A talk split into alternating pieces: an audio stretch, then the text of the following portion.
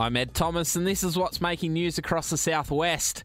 It's Children's Week, and to celebrate, the Colac Otway Shire will be holding a free event at the Botanic Gardens today between 10 and 1.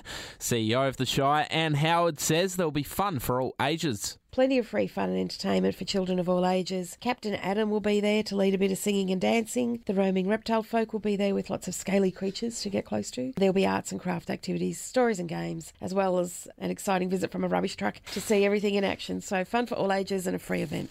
The new visitor centre at the 12 Apostles is on track despite a land dispute.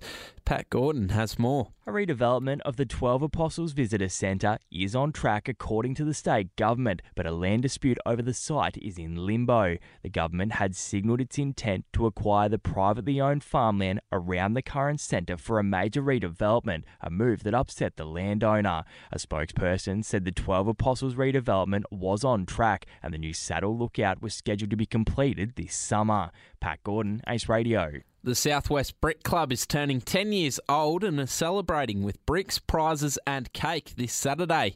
Anyone is invited to go along for what coordinator Louise Sarah says is set to be a fun filled morning. It's basically a brick club like we used to do in the social club. You go in at about 10.30 and you make a creation till about 12 o'clock and then we share and then we've of course got birthday cake and some prizes and giveaways, got a couple of guest speakers. So it should be just a lovely fun morning. We're almost at the finish line for Walk the Walk for Let's Talk Colac, having racked up over 8,000 kilometres in mental health awareness.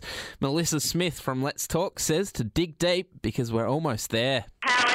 Want to swim, cycle, run, walk, crawl, just to help support these kilometres over the last week. Please do so. The weather's not fabulous, but look, I'm sure that it's going to improve and yeah, just really push it on through to the to next Tuesday would be great.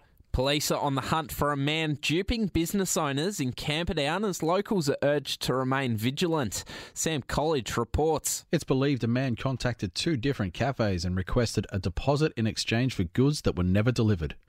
The man called saying his uncle was closing a business and offered cheap household goods to buy prior to auction, but stopped correspondence after receiving a deposit to his bank account. Police are urging local businesses to remain vigilant and report suspicious behaviour to police.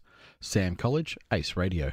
Australian Red Cross Lifeblood has appealed to Southwest residents to help a national appeal as they look to bolster their stocks of type O blood. Stuart Chesney from Lifeblood says stocks of both blood types need a boost over the coming fortnight. Group O is important because it is the most common blood type, but you also have O negative blood, which is the universal blood type. So we're used in many different settings, particularly when you don't know the patient's blood group. Lifeblood is appealing for anyone who's Group O to come in and donate in the next two weeks. We're looking for 500 Group O donations every day in that fortnight. Sport for Swain and McCabe, the farm machinery specialist. City United Cricket Club have honoured the passing of club great Shane Norm Slater by naming their clubroom bar the Norm Slater Bar.